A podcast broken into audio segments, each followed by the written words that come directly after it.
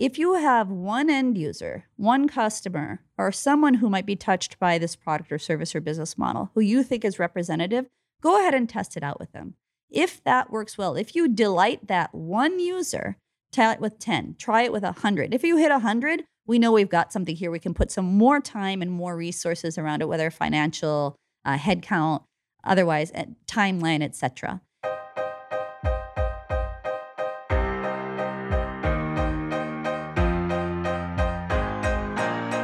Hello, everyone, and welcome back to 12 Geniuses. This is Don MacPherson, your podcast host. As we continue to explore the theme of creativity and innovation in season two of the podcast, we invited Simone Bhan Ahuja to the show. Simone is an innovation expert, the author of Disrupt It Yourself and Jugaad Innovation, a contributor to Harvard Business Review, and an advisor to the MIT Practical Impact Alliance. Through her company Blood Orange, Simone helps companies drive breakthrough innovation with limited resources while staying competitive in a volatile business environment. In our conversation, we discuss why psychological safety is critical to innovation, how leaders can provide protection to their most innovative employees, and how failure can be used as a great learning opportunity. While Simone spends most of her time working with Fortune 500 organizations, she has advice for nonprofits and other small organizations too.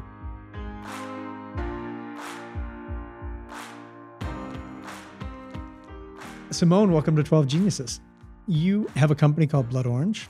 What do you do? So, we're an innovation strategy consultancy at Advisory. And what we do is we help companies think about their innovation strategy, how it's connected to their business strategy. And I think most importantly, we help them understand um, how to put in place processes that um, lead to more consistent streams of innovation. And then following that, is this really effective?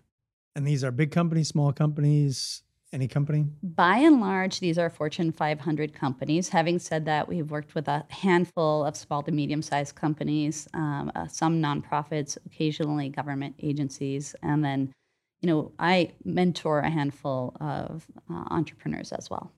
And if you were to summarize the problem that you are solving for these companies, it's to enhance their innovation. Is that right? Yeah, that's right. So the idea is innovation is something that uh, pretty much every company I work with, especially the large ones, have as a strategic priority. And what I hear most often is well, how do we really do this? How do we actually make this happen in a way that is consistent and sustainable? Because we know that if organizations can't do that, they're not going to be able to grow. So today we have a big problem for large organizations. 14% of the S&P 500 is going to be replaced in 10 years. 14% of new graduates want to work with large organizations because they'd rather work at a startup or start something on their own. And then, of course, we have the, the rapid pace of business and technology. So, all of these things together are creating massive pain points for large labyrinthine organizations that are really, really process oriented, uh, which has served them well for a really long time. So, for decades and in relative economic stability, having sameness as a part of your approach has been very effective. But increasingly, um, that's simply not the case anymore. 14% of new graduates want to work for what type of companies? What we're finding is that when it comes to any kind of established large organization, so that could be a Fortune 500, and similarly, it could be a large government organization, it's getting harder and harder to attract and then retain new graduates. Um, they simply would rather be on the startup path uh, it looks pretty attractive. Even now, it's so easy, right? The democratization of technology means that um, individuals can start their own organizations very easily. They can be very connected to end users and potentially solve their problems. So it's the very thing that's threatening the large organization that's keeping these newer entrants out of their doors. With these larger companies that you're working with, to help establish process and to help them be more innovative what what are the main obstacles that they're having that are preventing them from being innovative one of the biggest things that i hear every single time and it's always the biggest barrier is this idea of psychological safety do we feel safe sharing new ideas? Can I bring forward something that's atypical without getting embarrassed? And this is the thing that I hear every single time in every workshop. And when we tally up what people uh, bring forward, that is always at the top of the heap. So that really falls under culture, right? Because your culture is your belief system, your values, your attitudes. So if your attitudes um, about taking risk are that you're risk averse, you're not going to feel very safe. So I think that is the most important um, barrier that has to be addressed. Interestingly, when I talk to senior leaders in these organizations, they say we don't really have barriers. Now, these are often senior leaders who are very interested in driving disruption, driving innovation, and entrepreneurship. And to be fair, they're pretty forward looking, but they don't see the barriers that exist sometimes in their own organization. So just yesterday, I had a call with a Fortune 50 company. And we're designing a session for them.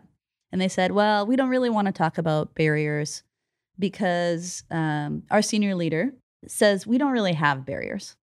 And I said, you know, this is a part of what I call innovation therapy. Okay. This this session really isn't only for the people who are in the room, so that senior leaders team, it's a bit for the senior leadership as well. Because the innovation therapy piece isn't you don't have a barrier, it's what is my perception? So whether it's an actual organizational barrier, so for example, I'm not incentivized and I might be punished if I take a risk. Um, it's what is my perception of taking risk and the impact that it will have on me or my group, for example.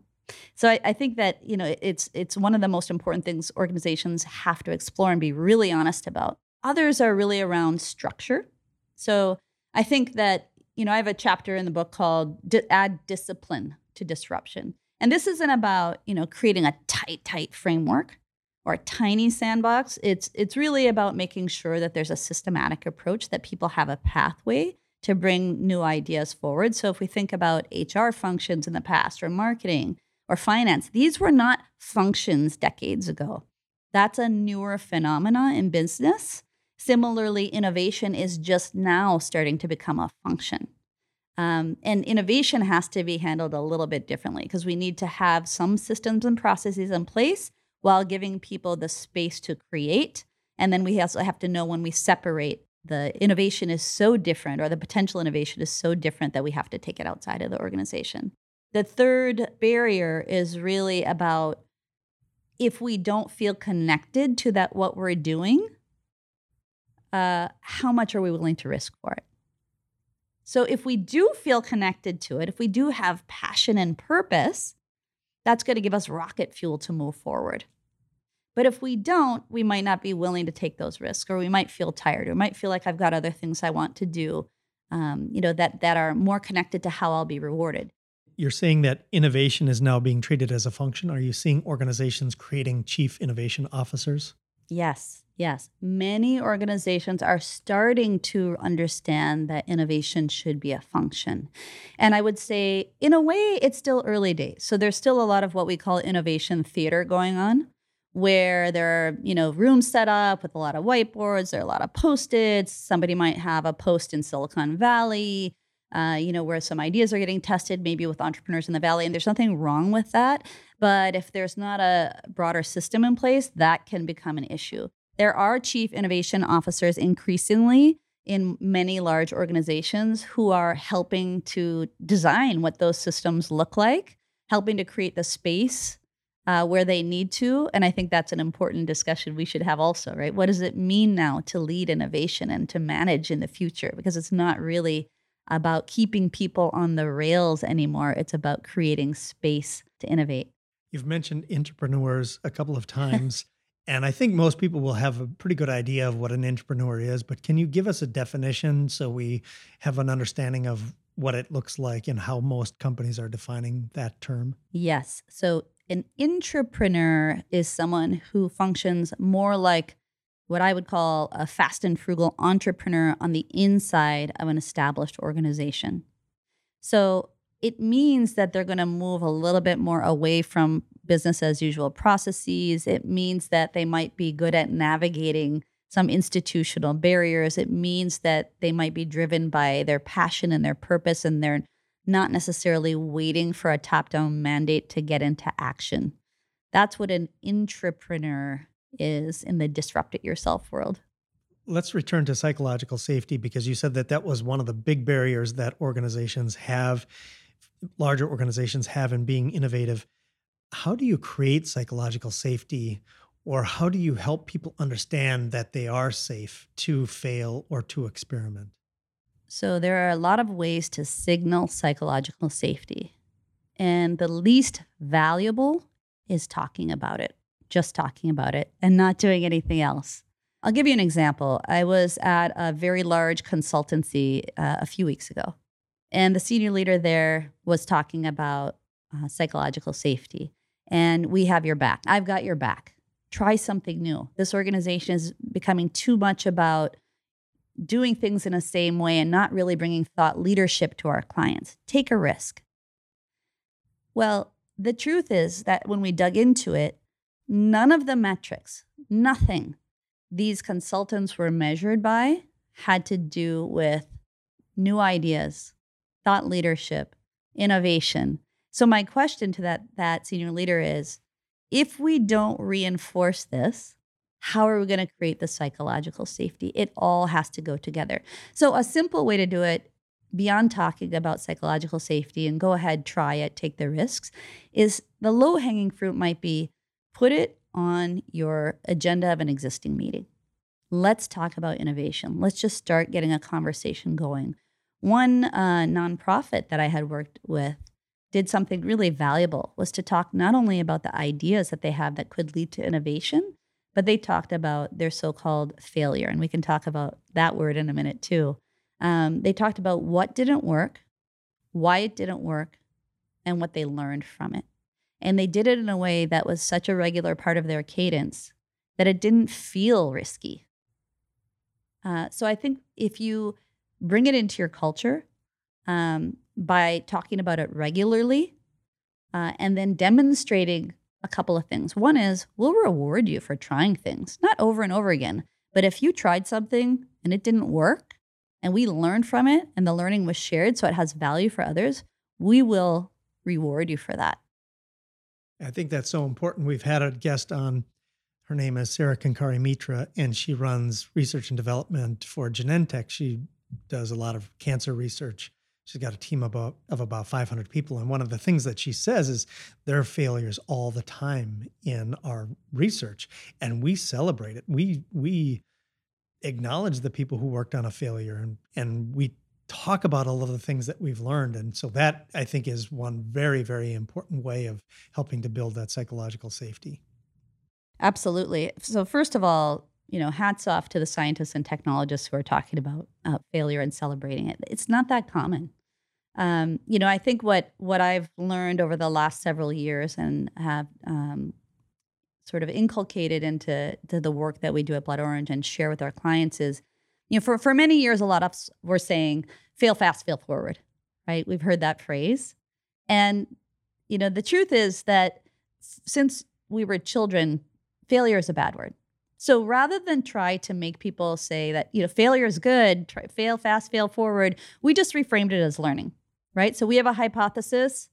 Uh, we proved it out. Fantastic. We can move forward. We have a hypothesis. We disprove the hypothesis. That's learning. Let's celebrate the learning. And once we reframe the failure as learning, in many, many organizations, no matter how much they say they're celebrating failure, it is more impactful and it is more well accepted by a broader number of people more quickly.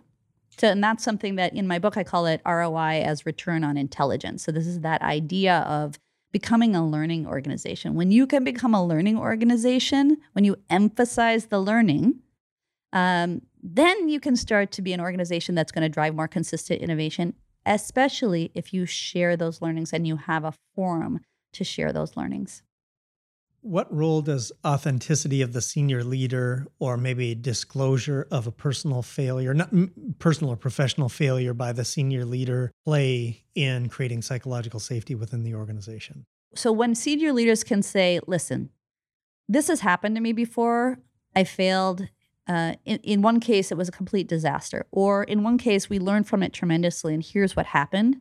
We're still standing and we advanced because of it. It's a very, very powerful message, more powerful than almost anything else. One of the things that uh, we've also seen, and one of the things that we help managers to do, is this very thing. We, if we have to recruit coaches or um, ambassadors or those who want to support entrepreneurs in the organization, we often pick out those who have been entrepreneurs in the past because they understand those pain points they understand that journey they understand that you know there are specific barriers that will have to be navigated they'll be more empathetic and perhaps more willing to uh, provide one of the most fundamental things that will drive innovation in entrepreneurship which is air cover right air cover is when you have um, someone fairly senior who is going to be your sponsor and is who's going to shield you from the immune system or the business as usual approach of the organization. We are talking with author and innovation expert Simone Bhan Ahuja. When we come back from this short break, Simone is going to give practical advice on how organizations can do a better job of retaining entrepreneurs and other creatives. Hi, everybody. This is your podcast host, Don MacPherson. At 12 Geniuses, we write, report, and speak about the trends shaping the way we live and work. As we look toward entering a new decade, technologies like 3D printing, artificial intelligence, gene editing, and more and more sophisticated robots will continue to disrupt and change our society. If these trends are important to you, we invite you to follow us on social media. And to book me to speak at your next event, contact us at future at 12geniuses.com. We are back with the author of Disrupt It Yourself, Simone Bhan Ahuja. In this part of the interview, we are going to talk about intrinsic motivation, the importance of keeping your innovative efforts frugal, and the CEO's role in fostering innovation. When a larger organization has identified and groomed entrepreneurs or innovators within their organization, how can they keep them? how can they keep them within the organization and prevent them, not necessarily prevent them, but discourage them from leaving and taking their ideas elsewhere? The simplest way and the most important way for an organization to ensure their entrepreneurs stay with the organization is to support them, to identify them, to acknowledge them, to provide air cover as needed, especially in the early stages of innovation and as innovation becomes more of a discipline and then support them and provide pathways for that idea so they can move forward to execution. That is what will satisfy an entrepreneur and help you retain them. Nowhere in there did I hear anything about financial benefits. Entrepreneurship is very much about intrinsic motivation. I have almost never seen successful innovation that wasn't driven by passion and purpose or some internal desire to solve a problem. But I think the smart organizations are understanding that both intrinsic and extrinsic motivation is really important. So the entrepreneurs will have their intrinsic motivation. The smart organizations that want to drive innovation through entrepreneurship and retain and even attract entrepreneurs will reward them extrinsically. So that could look like a lot of different things. That can look like acknowledgement. So, acknowledgement could be um, posting about what they're doing on social media. Um, it could be some kind of an award ceremony or celebration. It could be giving them tickets to something, uh, giving them access to senior leadership. It could also very much be about giving them a stake in whatever it is that they're trying to bring forward. So, if it's a new uh, arm of business, can they stay connected to the business financially? And in some instances, that makes a lot of sense. So, extrinsic motivation is imperative if you want to make entrepreneurship sustainable and move it away from being an ad hoc occurrence. You do recommend that entrepreneurs and organizations keep whatever projects they're working on very lean and mean. Why is that? So, keeping it frugal is probably one of my favorite principles, and it's connected to research that I've done over the last 12 years, where we looked at innovation in severely resource constrained environments, thinking about how people solve even really big pressing problems, because it does actually happen. And that book, uh, the research led to a book called Jugaad Innovation or Frugal Innovation. So when I started to bring this idea back to organizations in more resource rich environments like developed economies, like in the US, um, at first it didn't resonate until 2008, 2009 right? After the Great Recession. At first, it was like, well, what are we going to learn from these third world countries? You know, actually, you know, I wrote an HBR blog where people actually made that comment. After the Great Recession, people were calling us up and saying, how do we do this?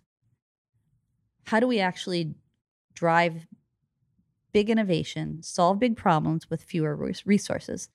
Now things have normalized again. So the question comes up again why does it make sense to use fewer resources. But what we found time and time again through this research is in many cases if you're experimenting with something that's different that's you know it's either a new audience a new market or a new uh, product or a new business model if you keep the experiment small if you keep it light and tight if you keep it focused and resource skinny then you have less fingerprints you have less bureaucracy you have less business as usual processes attached to it and less traditional metrics.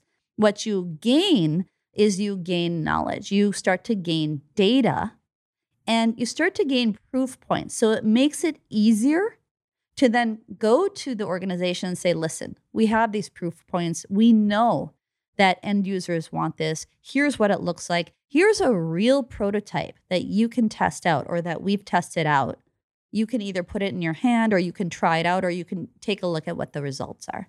So, Intuit, for example, has uh, an approach they call unit of one.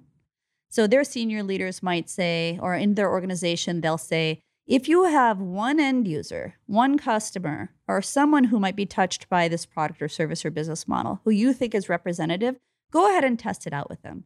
If that works well, if you delight that one user, Try it with 10. Try it with 100. If you hit 100, we know we've got something here. We can put some more time and more resources around it, whether financial, uh, headcount, otherwise, uh, timeline, etc.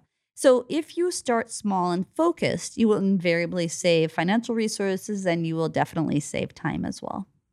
Let's talk about a couple of roles within the organization. What is the what is the CEO's role in fostering innovation and fostering entrepreneurship? The most important role of the C suite in innovation is having that conversation and signaling that innovation and entrepreneurship is important, uh, but also ensuring that the next layers have a few things in place. So they have to understand why. Why is this important to us? They have to understand how to do it.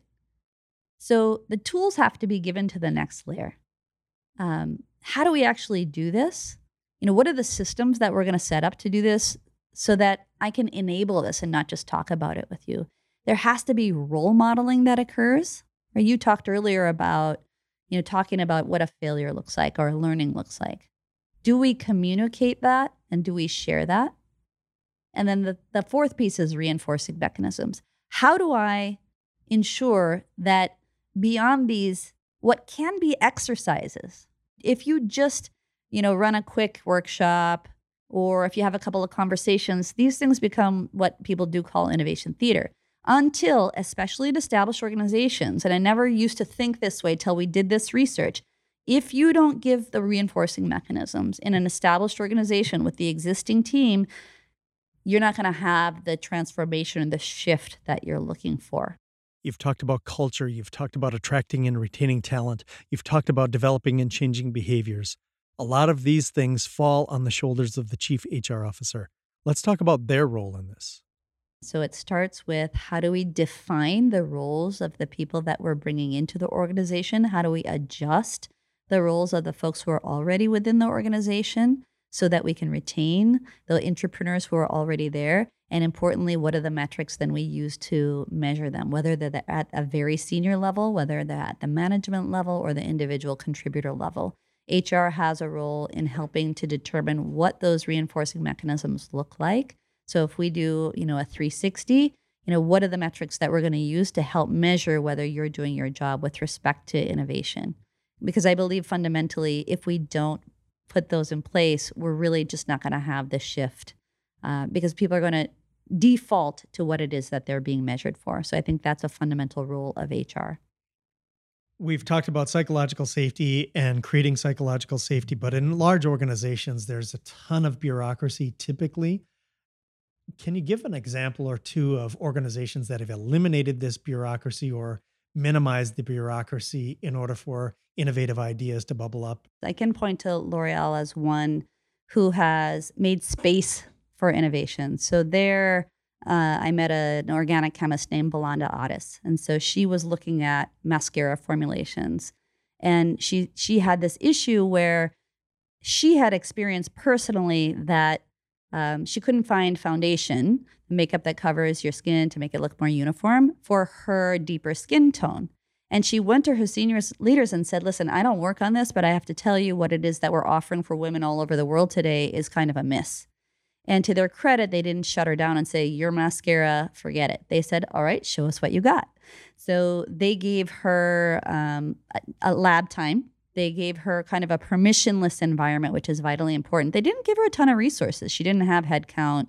You know, she didn't get a raise, not then anyway. Uh, but what she did do is she went out and she was able to experiment though, and she did it kind of this um, fast and frugal way. So she tagged on to uh, existing um, fairs where L'Oreal was to get connected to end users. They they allowed her to do that. They eliminated these barriers, right? That oh, you can't talk to our end users. You're supposed to be in the lab. She was able to bring that data back, and then ultimately she had enlisted multiple colleagues to help her who had also experienced the same problem to emerge with a winning product for L'Oreal that became kind of a breakaway success for them. So here, this wasn't that they provided this tremendous support and gave her a ton of resources. This was about let's take away those layers of bureaucracy and let this entrepreneurship flourish. And I think that's a really important thing for organizations to keep in mind that sometimes, even if you don't have the formal systems in place, you might need more of that in the future. Sometimes it's about removing those layers of bureaucracy and just getting out of the way if I'm a leader and I want to drive innovation through entrepreneurship or I want to disrupt it myself, what's my next step?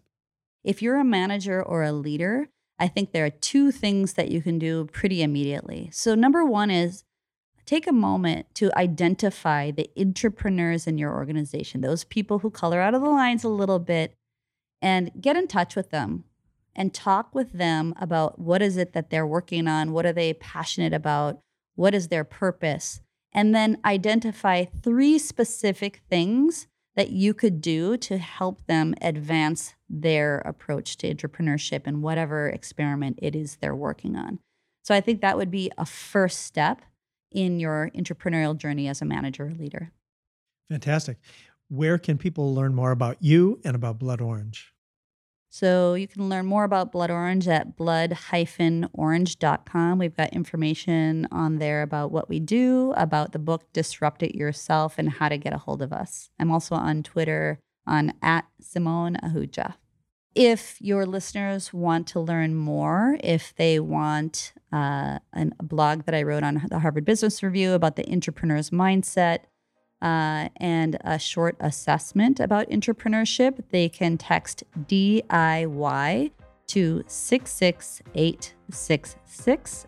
Then they can enter their email address and we'll send that over to you. And we'll put those in the show notes. Simone, fabulous conversation. Thank you for being a genius. Thanks, Don. It was really great to be here. Thank you for listening to 12 Geniuses. Thanks also to the amazing team that makes this show possible. Devin McGrath is our production assistant. Ryan Bierbaum is our research and historical consultant. Toby, Tony, Jay, and the rest of the team at GL Productions in London make sure the sound and editing are top notch. To learn how 12 Geniuses can prepare leaders for a rapidly changing business world influenced by shifting demographics, new technologies, and innovative business models, please go to 12geniuses.com.